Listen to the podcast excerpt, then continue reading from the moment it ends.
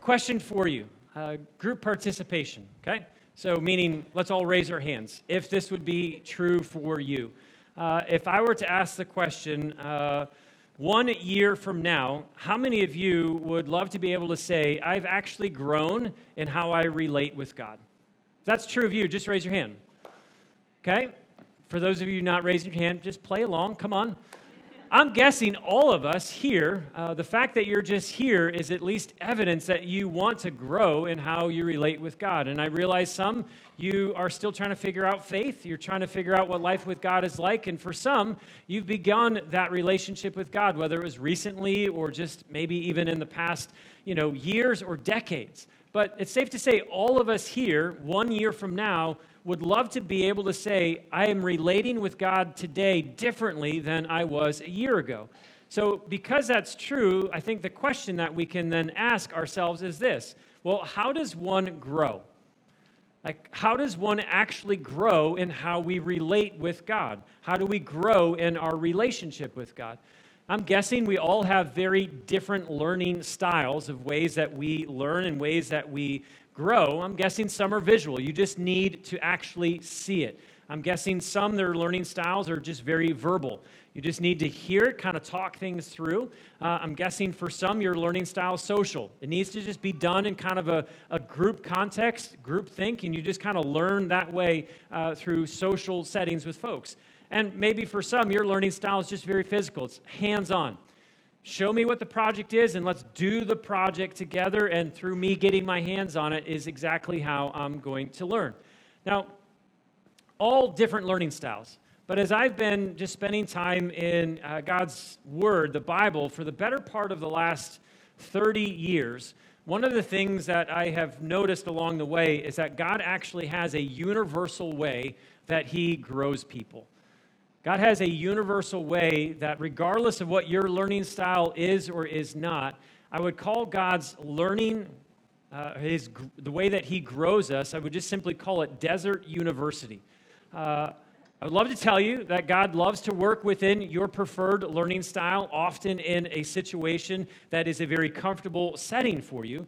But God often, uh, not always, but God often uses seasons of desert, meaning seasons of trials or seasons of hardship, is his primary way to grow us.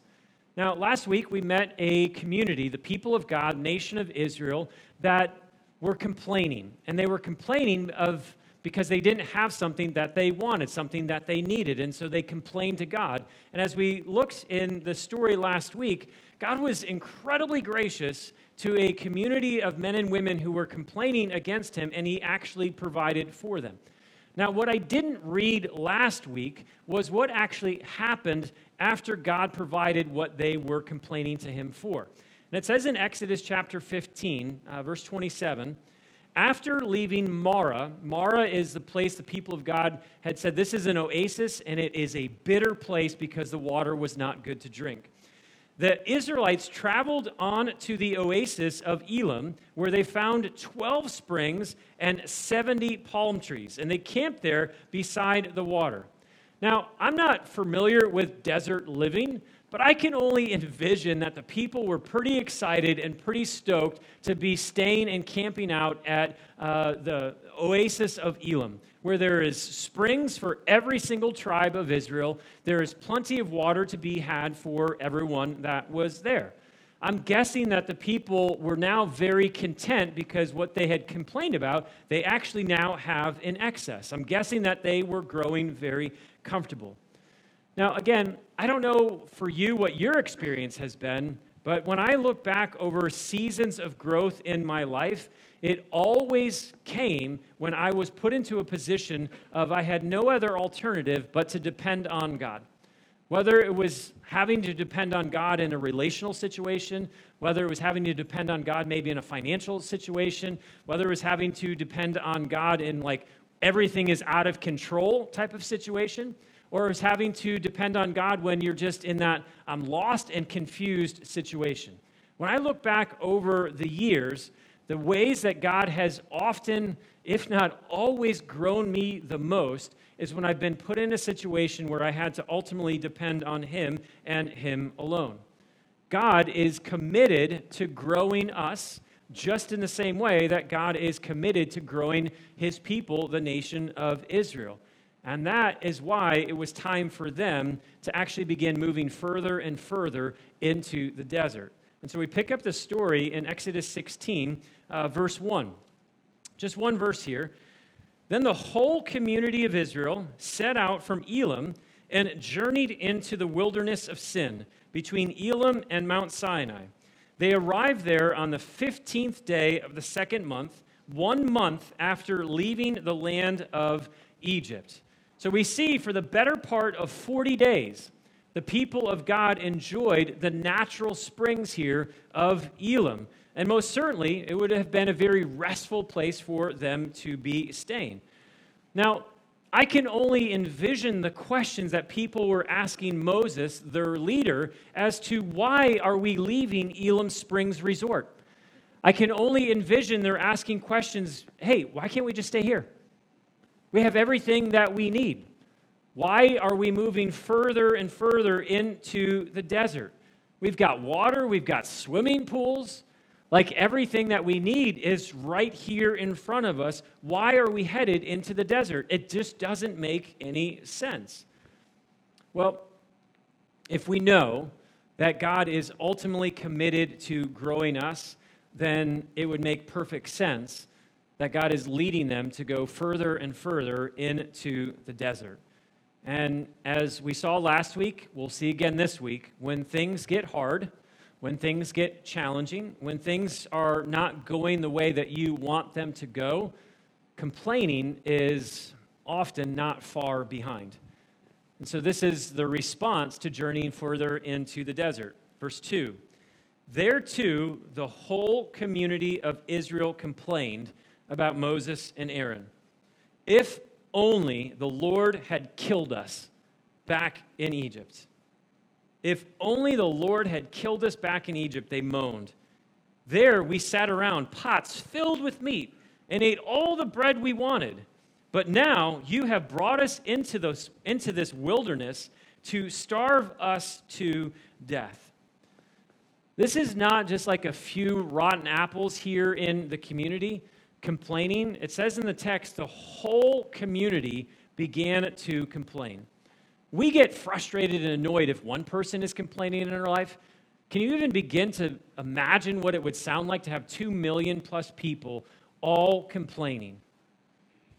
Over the past few weeks, as I've been uh, thinking a lot about Israel's journey from Egypt now into the desert, uh, and thinking specifically about complaining because we see that seems to be the response, uh, there's three realizations that I've had about complaining uh, coming from Exodus 16. And the first one is this complaining doesn't happen overnight. Complaining doesn't happen overnight, meaning this community was not just having a bad day, it wasn't just having a bad moment in time, and so therefore they complained. This community had actually established a rhythm and a routine of complaining. When things got hard, didn't go their way, their rhythm and routine was they began to complain. Now, if you remember when God raised up Moses to be a deliverer for his people, Moses goes back to Egypt, talks to Pharaoh. Pharaoh makes things harder for the people of God. Their response to God raising up a deliverer, even though it was hard, was to begin complaining. After the amazing plagues that just totally ruined Egypt, but helped set the people uh, of God free, when they are literally leaving Egypt, walking into their freedom, and Pharaoh's army begins to chase them down, their rhythm and routine that they had established was ultimately to complain. And they begin complaining again. So that rhythm that they had established was complaint. Now, even though they had seen God over and over and over be God, even though they had seen God provide for them in so many different ways, the rhythm that they had established was to be men and women who were of complaint. And so, just obviously, maybe begs the question for us what is your rhythm and routine that you've established when things don't go your way? What's the rhythm and routine that you've established that when things are getting hard, what is your response? Complaining just doesn't happen overnight. It's not something, well, that was a bad moment and I complained. Think through what is the rhythm and routine that you've actually established. Because if the default rhythm is complaining, as it has been for me, well, then the second realization that I've had about complaining from Exodus 16 would be this complaining reveals the heart. Actually, complaining says something about you. It says something about me, and it certainly says something about the people of God. Complaining is what they did because that's ultimately what was in their hearts. So I want to read verse 3 again, and I want to ask this question before I read it. What is, when you hear their complaint, what does their complaint ultimately reveal about what's going on in their heart? Because listen to verse 3 again. If only the Lord, Yahweh, had killed us back in Egypt. They moaned, they complained. There we sat around, pots filled with meat, and ate all the bread we wanted. But now you have brought us into this wilderness to starve us to death. That's a really serious complaint. So, what does that complaint reveal about what's ultimately in their hearts? Well, what I wrote down is they're believing the worst about God and his intentions towards them. That one complaint ultimately reveals they are believing the absolute worst about God, who He is, what He's done, what He is doing. And they're believing the absolute worst about God's intentions towards them as a people. I mean, imagine this in light of everything that they had seen, what they're essentially saying to God is, We wish you had not even rescued us. We wish, God, that you never even bothered to rescue us. If you're American historian, maybe you remember Patrick Henry, who famously declared, Give me freedom, or give me liberty, or give me death. Well, what the people of God were saying in this complete in this complaint is the complete opposite. Give us bondage or give us death. It wasn't give us freedom, it wasn't give us liberty, it wasn't give us redemption, it wasn't give us rescue. It was give us bondage or give us death. So not only had complaining corrupted their heart towards God, but it also led them to begin believing things about God that ultimately were just not true about Him, and ultimately leading them to believe things about what life was like before God had rescued them. Again, in verse 3, there we sat around, pots filled with meat, and ate all the bread that we wanted. Like, when did Egypt, for the Israelites, when did Egypt and bondage become like the good old days for them? Like, how is it possible that they began looking backwards, like, oh man, Egypt, it was so amazing. Man, those were the good old days. Like, in the beginning of the story in Exodus 2, when we meet the Israelites, this is what it says of them. The Israelites continued to groan under the burden of slavery. They cried out for help, and their cry rose up to God. So, how do we go from groaning in Egypt to now thinking of Egypt as this wonderful place to live with some really nice restaurants? Like, what happened in their hearts and their heads? Well, complaining is that toxic. Complaining is toxic to the heart and the soul. And in time, it will begin to rot your heart towards God. And in time, it will eventually lead you to start believing things about God, namely that somehow life before God was such a much better life to live. So I want to ask an honest question. No one has to raise their hand on this one, but I just want you to consider, I want you to examine your heart with this. If you're a Christian, today, you would identify yourself as, hey, I am a follower of Christ.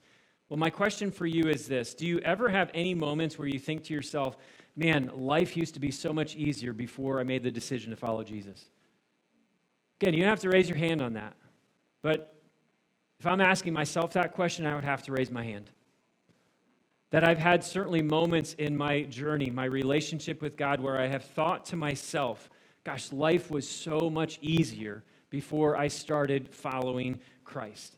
Now, I know that might be at some level disconcerting for me to admit that, but I would be absolutely lying to you if I said I never thought to myself, man, it would be so much easier if I could just do whatever I want to do. Man, it would be so much easier if I could just act out on all the things that I want to act out on. It would be so much easier if I could just tell that person what I really want them to tell, what I ultimately think that they need to hear. See, the reality is that being a Christian, meaning being a follower of Christ, is about dying to yourself and living for Jesus. If you're a Christian, it's about doing his will, not yours. If you're a Christian, it's about being a follower and not leading. If you're a Christian, it's about Jesus being at the center, not you being at the center. So, yeah, there have been times when I thought to myself that it would be so much easier if I could just do my will, follow my way, and keep myself at the center. But when I have those moments, the thing I quickly forget is that when I was doing my thing, when I was doing my will, when I was doing my way, when I was doing me at the center of my life, the thing that I forget is I was miserable. I was absolutely miserable when that was my existence. When I was making everything about me, when I was about my will, my way, me at the center, I was actually absolutely miserable. See, when things aren't going your way, how easy is it to repeat the sin that we see here in Exodus 16? To start thinking of how great it was just to do your own thing. All the while, completely forgetting about the bondage that you were once in to things like shame and guilt and fear and emptiness, and ultimately the bondage that you were in to sin. What complaining had begun to do in the hearts of the people of God was leading them to believe things about God that were just ultimately not true. So, complaining not only is able to have a deceptive effect on us, a, a toxic effect on us, but it also has a blinding effect on us. When our hearts are just filled with complaint, it blinds us towards who we're actually complaining to. Because this is the third realization I want us to see from Exodus 16 about complaining. Complaining is always directed towards God. Always. Complaining is always directed towards God. Now, it says in Exodus that the whole community complained to Moses and Aaron. So it would seem like their complaint was not towards God, but was actually towards these two leaders within the community. But as you actually begin to read further into Exodus chapter 16, you see four times over that their complaint was not towards Moses and Aaron, but was first and foremost towards God. It says in Exodus 16, because he has heard your complaints. That's verse 7. Verse 8, for he has heard all your complaints against him not against us. Verse 9, for he has heard your complaining. And verse 12, I have heard the Israelites' complaints. Now, I know that complaining often feels like it's maybe towards a person or it's towards a situation or circumstance that you're in. But in Exodus 16, it reminds us that our complaining is always, first and foremost, directed towards God. Now, if God is sovereign, Meaning, if God is truly in charge of all things in our lives, if God is in complete control, which, by the way, He is, when we complain about the marriage that we have, the marriage that we're in, or maybe complain about the marriage that we don't have, anytime that we are maybe complaining about the relationship that we have with this person, or maybe the relationship that we don't have with this person but ultimately really want, anytime we're complaining about that, or maybe anytime we're complaining about our career, what's happening at work, or maybe complaining about the career that we don't ultimately have, or anytime we're complaining about just the people around us, what they're doing, or maybe what they're not doing, all of that complaining, regardless of what it is, is first and foremost a complaint against God, namely his character. You might think you're complaining to and about your husband or to and about your spouse or your boss or whoever it might be, but all complaints are first and foremost a complaint against God and His goodness. So, those are just three things I wanted to share with you that I'm learning afresh about complaint and how toxic it actually is. But as you press on into Exodus 16, does anyone want to even take a guess as to how God responded to 2 million plus people complaining against him. Do we think that God maybe brought punishment Or do we think that God maybe brought provision? Well, here's how God responded in verse 4. Then the Lord said to Moses, Look, I'm going to rain down food from heaven for you. Each day, the people can go out, pick up as much food as they need for that day, and I will test them in this to see whether or not they will follow my instructions. On the sixth day, they will gather food, and when they prepare it, it will uh, it when they prepare it, there will be twice as much as usual. And then in verse 8, then Moses added, The Lord will give you meat to eat in the evening and bread to satisfy you in the morning. Now, despite hearing grumbling, complaining over and over and over and over again, once again, we see God's character. He meets their complaining with his grace. He meets their complaint with his gracious provision in their life. Now, it's in these few verses that we actually catch a glimpse of what the people had been complaining about. And what they had been complaining about is they wanted food. Now, if you remember from a few moments ago when I said complaining actually reveals the heart, like if you just examine your complaints, it will be a picture of what's actually happening in your heart. Well, what we learn about what's in the heart with in the heart of the people of God with their complaint is this discontentment. Like what had taken residence in the people of God's heart was discontentment. Because a person who suffers from discontentment is not one who suffers from having nothing, but one who suffers from not liking what they actually have. That's the heart of discontentment. It's not that you don't have something, it's you don't like what you actually have or have been given. Now, if you remember when Israel marched out of Egypt, uh, do you remember that they marched out with all of their livestock? They had all of their animals with them. Now, I don't know about you, I'm not a farmer, but when I see a cow, I don't immediately think to myself, well, gosh, that would make a great pet. When I see a cow, I immediately think medium rare steak. That's going to taste good one day. Point being, they had food. They had the ability to actually make milk, to make cheese, and they certainly had the ability to eat meat. The problem was they didn't like what they had. They were absolutely discontent with what they had. And so I think the question is why did God do this? Like, why did He rain down heavenly food on a people that ultimately were a community of complainers, a community of discontented people?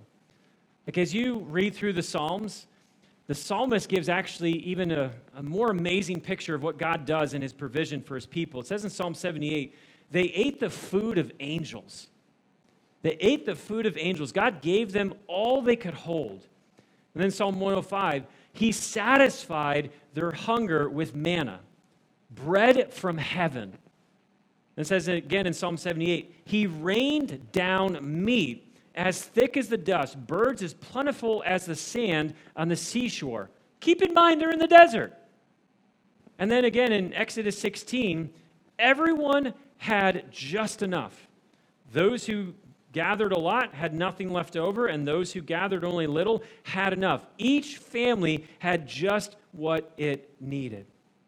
So clearly, God's not rewarding their behavior for being a community of discontented complainers. So, why does God do this? Why does God rain down manna, the food of angels, the food of heaven? Why does He provide meat upon the meat that they already actually have? I think we find our answer in Exodus 16, verse 7 and 12. In the morning, you will see the glory of the Lord. Then you will know that I am the Lord your God. When the people of God would see God once again provide for them, that was a picture, a glimpse into God's glory, his honor. Every time you see God provide something for you, whether it's a small thing or a big thing or something in between, you're getting a glimpse of the glory of God. Every time you see God provide, whether it's a financial thing, whether it's a relational thing, whether it's a situation at work or in school, every time you see God provide for you, whatever that provision might be, that is so that you can see the glory of God. That is so that you can know that God is God. That's why God did it. He didn't just provide for these people as a reward for their behavior. God provided for these people so they would see a glimpse of His glory, that they would know Him. So, if God was using the desert to grow His people, what was it that He wanted His people to grow in? What was it that He was wanting these people to know? And I think it was simply this God alone is enough. God alone is enough. God alone is enough. When someone sees the glory of God, really the sum total of all his perfections, they will believe that God alone is enough. When someone knows God relationally, and not just data about God, not just information about God, but when someone knows relationally and experientially the knowledge of God, they will believe that God alone is enough. God is not wanting in this moment for his people to know what he gives is enough. He's wanting his people to know that he alone is actually enough. If God alone is not enough for you, your life will be marked by complaint. Your life will be marked by discontentment. If God alone is just not enough, you will always find someone or something to complain about. And as what we've talked about moments ago, complaining is so toxic to our heart and soul. It gets us to believe things about God that are not true, and it gets us to believe things about what life with God was like, how great it was, when it wasn't. But when God alone is enough, not the things of God, but when God alone is enough for you, you will continue to just enjoy seeing His glory every single day. When God alone is enough, you will enjoy entering into the rest that God provides for you. And when God alone is enough, you will continue to be filled with gratitude over the provision that He provides for you. Now, 25 minutes ago, I asked the question a year from now, would you like to say that you've grown in how you relate with God? And I'm pretty sure all of us, whether we raised our hands or not, would say, yeah, I do. I want to grow in how I relate with God. Well, as I've been sitting in Exodus 16, uh, specifically this past week, I think the ways that God wants to grow us is the exact same ways that He wanted to grow them. And it's that He would grow us to be men and women, a church, a people that would simply say, God, you alone are enough. If I have you, then I have everything. Not the gifts of God, not the provisions of God, but just God alone. So just finish by asking the question Is God alone enough? Is God for you enough? One of the things as I turn the page into the New Testament, we meet an individual whose name was Paul. And one of the things that Paul said is uh, in Philippians chapter 4 I have learned how to be content with whatever I have. I know how to live on almost nothing or with everything. I have learned the secret of living in every situation, whether it is with a full stomach or empty, with plenty or little, for I can do everything through Christ who strengthens me. See, you and I on our own can't do God alone is enough. We need Jesus, the one who said, I am the bread of life. Anyone who comes to me will never hunger again because Christ, God in flesh, is enough. So this isn't the message of like, hey, let's all suck it up. Let's all just kind of will ourselves to make sure that God alone is enough. Paul, who walked with Christ, simply said, I've known, I've learned, I've grown in the secret of contentment. And it doesn't come from having everything, and it certainly doesn't come from having nothing. I've learned the secret of being content that God alone is enough through Christ, who is the one who strengthens me.